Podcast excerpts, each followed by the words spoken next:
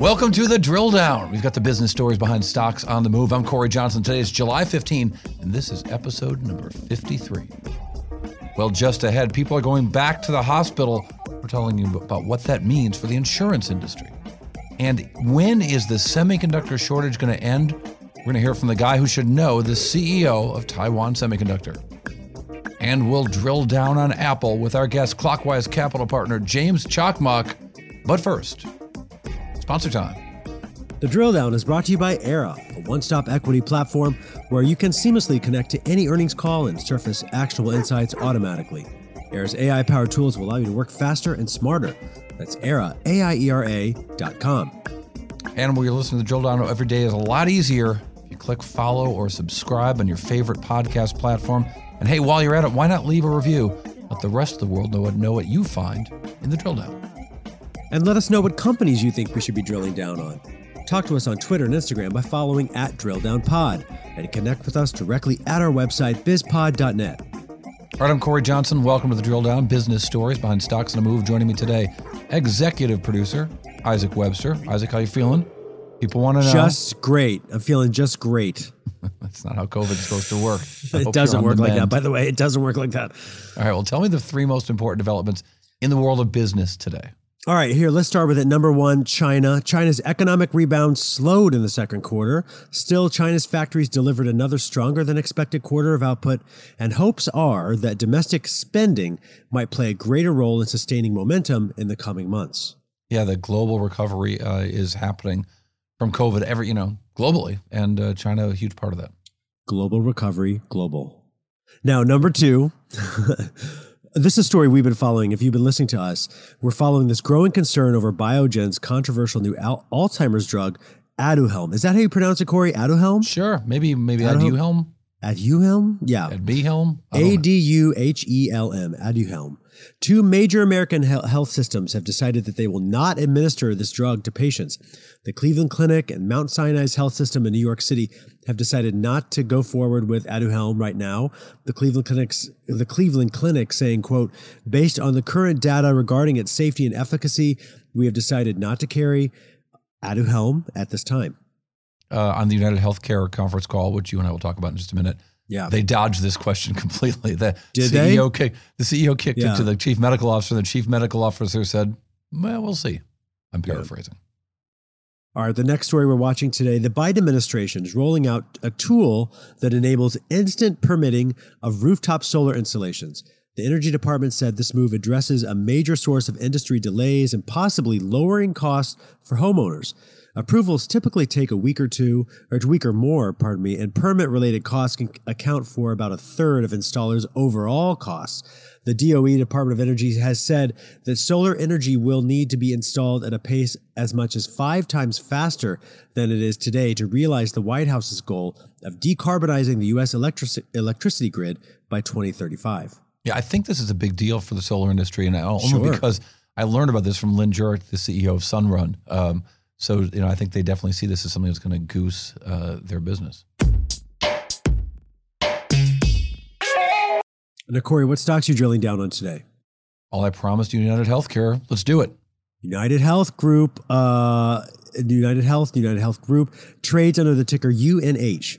Shares rose slightly today, but for the past twelve months, shares have gained over thirty-eight percent. So what's the new story with UnitedHealth? Tell me what you heard today. So they reported a quarter. It was a decent quarter. Um, Uh, their profits, um, you know, are, are have have not been great, but revenue over the last uh, three months improved significantly. They rolled in their their Optum Health services, um, is both adding customers, and they're seeing people come back. There are a lot of people who just weren't participating in the healthcare system, not even buying insurance. They see that coming back, but their net income was down because medical expenses were up. It's a lot of patients are seeing uh, going back to medical care uh, that they'd avoided during the worst of the pandemic. Um, and a lot of other health insurance insurers have seen the same thing, where their profits ballooned last year because those people who still had insurance weren't going to the doctor and weren't using those services. That's, a, you know, people don't use their insurance. It's a good business. That is the insurance business, basically, right? It's selling policies to people who won't always need them. So this company, United Health, based in Minnetonka, Minnesota, um, this is the largest, they own the largest health insurer in the country. So I think it's an important one to focus on. And it's also interesting to me that that they have a focus on, they really do want to see people get back into the healthcare system, even if the way they use healthcare system changes. And they want to get people back, and especially the seniors.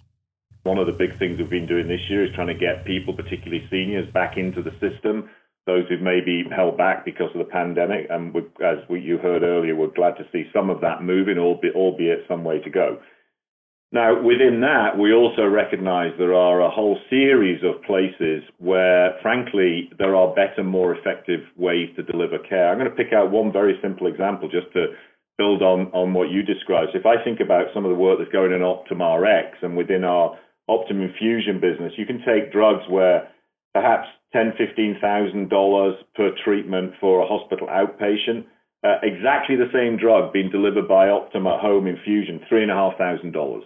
I mean, just, just that kind of, that's the kind of impact that we can deliver through really thoughtful application of uh, location of delivery and, and the like.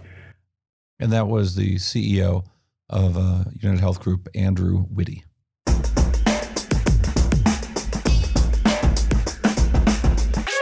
Now, Corey, what is your next drill down? Let's look at The Joint. The Joint. I've never heard of this company. Joint trades with the ticker J Y N T. Shares rose over six percent today, and for the past twelve months, shares have gained four hundred seventy-four percent. So tell me about Joint. What do I need to know? The Joint is a franchise chiropractic company. So they ah. are kind of trying to change the way people see the chiropractor. Um, gotcha. Chiropractic services, very profitable business. Um, and they've kind of changed the model here. They launched in two thousand ten, publicly traded now, and as you mentioned, doing quite well. Uh, they're capitalizing the trend that uh, of offering chiropractic services at a lower cost. So if your typical chiropractic visit is normally about seventy-seven dollars, they say in their in their filings, they offer it for twenty-nine bucks, so a lot lower. And they think they get the people to come in for more sessions. Um, and it's a franchise uh, business, but so they they get money from their franchisees, and they try to promote it as a brand across the country. They've been adding stores like crazy. They say that they average Uh, about one thousand three hundred fifty dollars a month, um, as opposed to six hundred dollars a month per patient um, in uh, traditional chiropractic operations. Because it's so much lower, people think the don't think of it so much when they go in so often. Now they've uh, it's a classic old franchise model. They own very few of the clinics. ninety percent of them are owned by franchisees. And then they take those franchise fees and try to come up with some things, not just promotions, but actually uh, they're working on a digital platform. And it's been slow to get this new digital platform out. This whole new I T platform. Uh, they've missed some of their own deadlines, and their C E O, Peter Holt, however, really is talking about what they're going to get to. It hasn't come out. They're not, it's not even going to come out this summer. But he says when they get there, it's going to make a big difference for The Joint. Uh, this whole issue, if you look at the twenty-first century, is this marketing to you as an individual. We can access who you are and target what you want or what your issues are and, and craft a message to you, which improves the ability to your whole marketing strategy in a way that we've never had access before. I've always thought that this concept, one of the most powerful assets we have is our data. And on this new platform, it allows us to do so many things with that data that we simply can't do until we get to that newer platform. But these are all things coming down the road. This is Access one point oh. And so I, I don't want you to get ahead of ourselves. I know that this absolutely creates a foundation that propels us into that twenty-first century, but we've got to get through this lift and shift first. So lift it up under the new I T program, shift into the new business model. I got to say that some of that made me think of our interview with the Purple Innovation C E O, who yeah. said some of the same kind of things about how, you know, there is, is it a mattress company? Sure. But it's a digital data company that gets to know their customers and market to them digitally. Really interesting and, and kind of a common story we're hearing from so many companies. I mean, these prices you just mentioned with The Joint, that is significantly lower than it costs here in Los Angeles to go to a chiro- chiropractor. It's going to cost you one hundred fifty dollars out of pocket. Wow. Every time. Yeah. You got some swanky chiropractor you're seeing, Isaac. I mean, I, I do not go to the chiropractor for that reason. I've gone, a, you know, I've gone a few times, but how sustainable is that when you have to pay out one hundred fifty bucks every time? It's just not, you know, when say what you will about how efficient chiropractors are, but who knows? That's another, that's another story. Efficacious or not. Yes. Hold it at the door. I'm not getting in that one. I don't either. Corey, what's your next drill down? Hey, let's look at the semiconductor giant that is Taiwan Semiconductor. Ah, uh, yes. T S M. Shares fell over five percent today, but for the past twelve months, shares have gained seventy-eight percent. So what's new with uh, Taiwan Sem- Semiconductor? Second quarter earnings. So second quarter uh, revenue really strong, sales up twenty percent year over year for, you know, arguably the biggest uh, semiconductor company there is. But the cost of that revenue is up even more, up twenty-seven percent. R and D costs up twenty-four percent. So rising costs far outpacing rising revenues. And T S M's looking for, to, it's going to be less profitable now, despite the fact that there's a surge in demand for semiconductors and prices. Big question in everyone's mind, of course, is how long is the global shortage of semiconductors going to last? And will it finally alleviate perhaps yet this year, the end of this year? Or could it stretch into twenty twenty-two? Here is the C E O, C C Wei. Well, Boku, let me uh, answer your question. That's Uh, let me share with you our perspective on the shortage right now. The current semiconductor capacity shortage is being driven by both a structural increase in long-term market demand and also a short-term imbalance in the supply chain due to uncertainties from COVID nineteen and geopolitical tensions. And uh, that may or may not persist. We do not rule out the possibility of an inventory correction in the future, but we expect our capacity to remain tight throughout this year and extend at least into twenty twenty-two. So there you have it, twenty twenty-two. Um, and this is the guy, this is the guy who knows. Um, and that's that's not good news for really any kind of company out there. I mean, we heard it from Purple Innovations. No. We heard it from the from the car makers. Um, everybody's waiting in more semis. Uh, we saw, you know, the car make, what do we see in inflation in this country, right? We saw that a third of the inflation in the last month in this country came from rising used car prices. Used car right. prices are so high because they can't get new cars. You can't get new cars because you can't get semiconductors. And C C Wei telling us you're not going to be able to get the semiconductors you want even into twenty twenty-two. All right, let's move on and get Clockwise Capital partner James Cakmak, one of our favorite guests, with literally the biggest company in the world. We're going to drill down something new with Apple. The Drill Down is brought to you by Aiera. Aiera's event access and monitoring intelligence platform improves earnings season and the investor events in between through comprehensive calendar tracking, one-click event access, dynamic monitors, multicasting, and more. Powered by an advanced language processing engine, which consumes some forty thousand investor events annually across ten thousand global equities. Learn more at Aiera, A I E R A dot com. And remember to join the Drill Down on Twitter and Instagram by following at DrillDownPod. And check out our website, bizpod dot net. Let us know what stocks we should be drilling down on. All right, welcome back to the Drill Down. Cory Johnson, of course. We are joined by James Cakmak of Clockwise Capital from the warm, sunny, tropical environs of Miami, Florida. James, nice to see you. You brought a company I've heard of before. I've covered before. Apple. Apple, just called Apple, no longer called Apple Computer. Well, um, that's how old I am. Convince me that this story is interesting. That's, a, that's a great introduction. Um, yeah, Apple, I think, is interesting from a number of respects, but the way we look at it really boils down to, is this company an essential service? Is it a staple or not? And the second part to that is, Is are the growth opportunities that can emerge from this company underappreciated or not?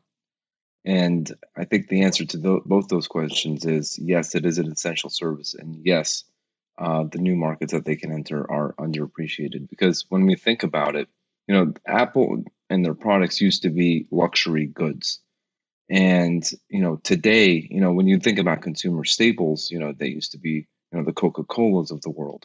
You know, but do you really need Coca-Cola to run your life, or do you need a company like Apple? So we think that as a whole in the market, people will need to rethink what is defined as a consumer staple and what isn't. And obviously the staples uh, command premium multiples, and we think Apple falls into that category. And when you think about the future and the new applications that can emerge, you know, pe- the people's lives are changing, and we think that they're changing permanently, from a centralized one to a decentralized one. So what types of companies can help you navigate that shift uh, that we're experiencing that's been accelerated because of the uh, pandemic, and I think Apple falls into that camp as well. Really? All right. So let's talk about specifically what was accelerated for their business, you know, mm-hmm. into the eighteen months of the pandemic, and changed behavior going forward. We'll see what that is. Um, they obviously sold a lot of Apple uh, MacBooks in particular, um, and mm-hmm. that was a fantastic business for them in that in that period, somewhat constrained by their ability to get parts and, and semiconductors for those products. Uh, iPads also uh, notably constrained. Um, but I, I would I would think that a lot of that was just pulling demand forward, that people who were going to get a new computer in a couple of years all got it this year because they were working from home. I think in part that's true. I think that's why you saw a resurgence in the Mac sales and iPad sales. That's why China surged as well. But at the end of the day, you know, are we going to be working? Uh, our will we be leading our lives in the same way that we did before? And I think the short answer to that is no. I think people Uh, are rethinking um, what it means to have a flexible work-life balance. I think businesses are rethinking the fin- first principles of how um, they should operate and how they can operate. And and these types of products um, that promote conne- connectivity, collaboration, and um, and uh, just seamless business operations and, and personal connections, I think are just going to be of increasing importance over time. And And the genie's out of the bottle, and I don't think it's going back in. Yeah, but in terms of growth, I mean, is there really a lot of room out there for iPhone growth, which is, of course, their biggest product? I think that's fair. I mean, look, the street is looking for about five percent revenue growth, um, compound growth over the next couple of years. Um, so we're not seeing kind of the gangbuster double-digit twenty percent plus growth that, you know, that we saw before. Uh, it is, the markets are maturing. But at the same time, um, as they get into new categories um, and new ways of using their devices, I don't think that's fully appreciated either. And I, I think we know what we know, which is kind of where the company is, but we don't know what we don't know, which is where the company what are you, Rumsfeld can get now? Into. Was that your tribute to the late Donald Rumsfeld? The known unknowns? Well, all right, so here's a known. This company has not been over ten percent um, market share in computing. I maybe ever, certainly not in the last thirty years. Um, now they're now they're making inroads. I think they got up to, by some reports, up to eight and a half percent of of um, uh, P C sales, uh, but that's still paltry compared that's to fair. Lenovo, H P, Dell. That's fair. I mean, look, the device sales are the core of the offering today, but the growth categories of the, the biggest driver of the growth of the business is the services side of the business. And and that's also the highest incremental margin. You know, you have yeah, about a seventy, like sixty-six percent margins last year. Exactly. And which is basically the inverse of what you're getting on the product side. Well, um, I don't know. And, I mean, I, I look, I think one of the most interesting things about the way that they've run that company since, you know, since Steve Jobs came back to that company, and obviously he's, and, and Tim Cook has continued Um, is is the gross margin performance, is the fact that they've been able to command thirty percent plus margins on their on their hardware in an industry that is typically single digit margins. Yes, and not only do we see margin improvement potential just from the growth of their services business, which is a higher margin mix, um, but also on the product side, because now they're building their own chips. Um, you have the M one chips inside the Apple devices. Um, and uh, they, the form factors that they're introducing in the phones are iterations of what they had before. Uh, so, so therefore, it should be should, cheaper to cheaper. It's not, you're not starting from scratch anymore. Precisely. So, so you have that margin improvement. But really, what excites us, um, uh, putting the current valuation aside, which may be slightly stretched, um, but is the new opportunities. Like, for example, you look at healthcare. I mean, how do you put a value on what Apple could mean from a healthcare perspective, and and and having the ability to to monitor uh, your body, and having the ability to provide provide uh, predictive healthcare by uh, by by crunching the numbers and and you on on your bio. So you know there's so many different things that they can get into. Obviously, gaming is another uh, component. Um, payments uh, is another component. So these are kind of opportunities ripe for disruption, and people tend to underestimate how disruptive these things can be. Yeah, the acceleration of of usage of Apple Pay during the pandemic was really interesting, right? Where where all these stores with this, this touchless, touchless is really mm-hmm. important when when a touch can kill, right? And uh, I don't know to put too fine a point on it, but uh, but that, you know, does that really accrue to them? They don't charge for that service. Now they don't, you know, but we don't. There's so much opportunity um, in payments as a whole as we go forward. Obviously, you know, the, they have the Apple Pay card. They have the partnership with Goldman Sachs. They have the touchless payments. But there's other avenues in which they can go and monetize and uh, and and and try to uh, capture some level of the economics of the transactions that occur um, across uh, the world, you know, both analog and digital yeah. means of transactions. Well, and I don't, I don't want to get too far down the line of talking about valuations, but I can see a world where, so for example, you mentioned China, you know, their business in China is actually well off of what it had been. Um, and um, there's lots of reasons for that. Um, product selection, competition, uh, slowdown in China uh, during COVID. Um, but it, it is a lot smaller than it used to be. One could imagine that it could go back to where it was. One could probably imagine a world where more people are using Macs and not uh, uh, Windows P Cs, right? Because that's that's a, a trend we're seeing a little bit of. That's probably got a long way to go. Um, the AirPod has turned out to be a great business for them, even though my AirPods annoy the hell out of me. But uh, uh, that's turned out to be a great business for them, a, a, a real success, where they haven't had a lot of product launch success, new product launch success. You know, even the iPad fallen off of, of where it had been. It looked like it was going to kind of be straight up and to the right, and it didn't really turn out that way. you, you're just you're hating on Apple right now. Let me ask you: Do you do you use? Well, I'm an supposed iPhone? To support you. Do, I'm do, do you use you an out? iPhone? Do you use an iPhone? Look, I'm I'm I'm I'm looking at you on a Mac. This podcast is being recorded on a Mac. I've got an iPhone. I've got an iPad. I've got an uh, I've I've got the AirPods. Um, I've got the Apple Watch. I mean, okay. Which iPhone do you have? The iPhone twelve.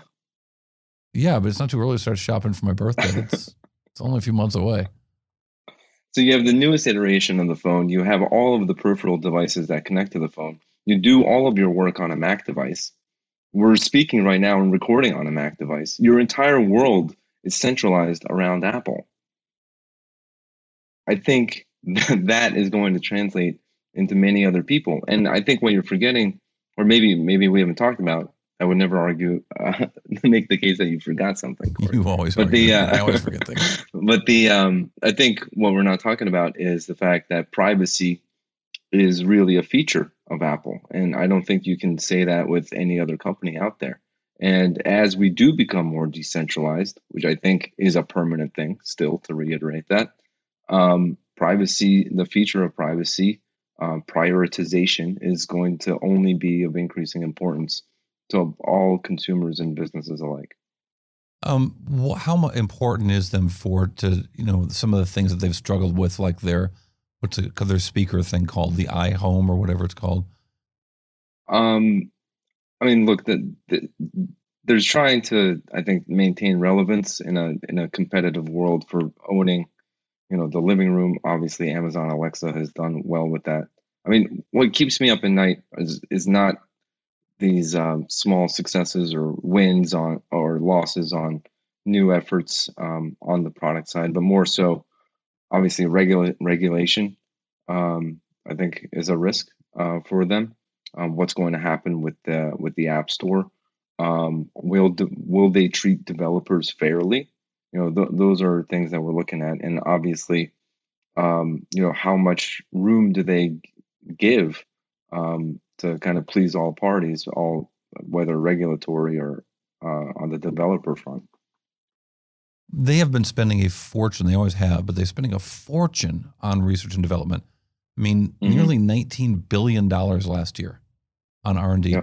Well, what are we getting out of that?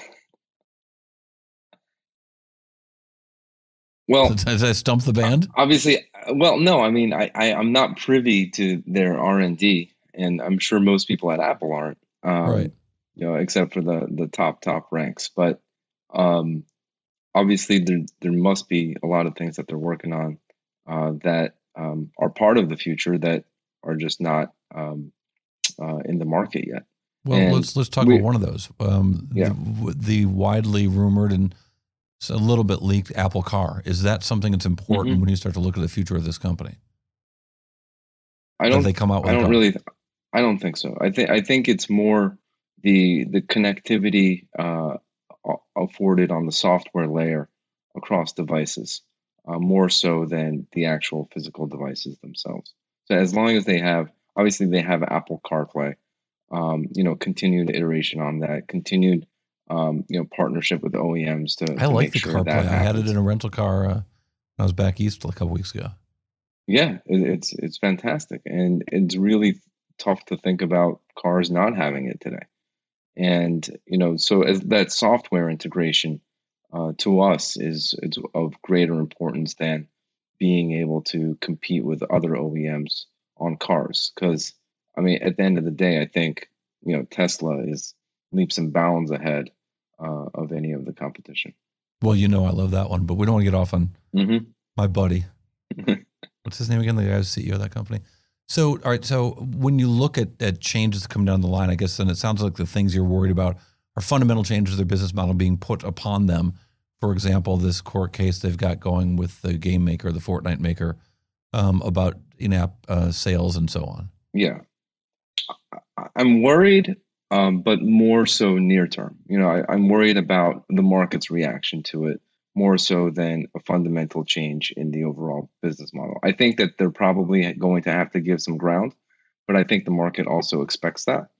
Um, it's more, you know, how they handle it, how proactive they are in ensuring that it is fair for everybody, um, and, and the developers that they depend on. So I would like to see them take a more proactive approach. So they're going to have to give them some ground ultimately. So it may be a short-term blip, but I think long-term they'll easily be able to, to navigate around it. It's, it's more so kind of um, what is, you know, trying to get our head around kind of how big these emergent opportunities can be, like uh, like on the financial services side, as well as on the healthcare side.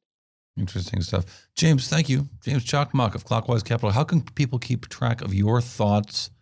You're a very good writer, for example.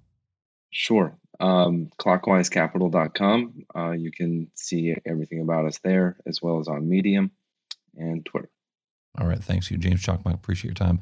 All right. Up next, the drill down bite, the one number that tells us a whole lot. I talked about how much smaller Apple's business is in China from just a couple of years ago. We'll tell you exactly the percentage decline in the last two years of Apple's business in China right after this. The Drill Down is brought to you by Aiera, a one-stop equity platform where you can seamlessly connect to any earnings call and surface actionable insights automatically. Aiera's A I-powered tools will allow you to work faster and smarter. That's Aiera, A I E R A dot com. And you can listen to the Drill Down podcast on any of your favorite podcast platforms. I strongly advise doing so daily. For example, during your commute. Maybe you're walking the dog. These are all opportunities to listen to the Drill Down. I hope you make it part of your daily diet of business news. And let us know what companies you think we should be drilling down on. Talk to us on Twitter and Instagram by following at Drill Down Pod, and connect with us directly at our website, biz pod dot net. All right, now it's time for the Drill Down Bite, that one number that tells us a whole lot. Remember the percentage decline of Apple's business in China. So their fiscal year, it ends at the at the end of September. And in two thousand eighteen, um, the company's business was, here's that bite, twenty-two percent larger in China than it is today.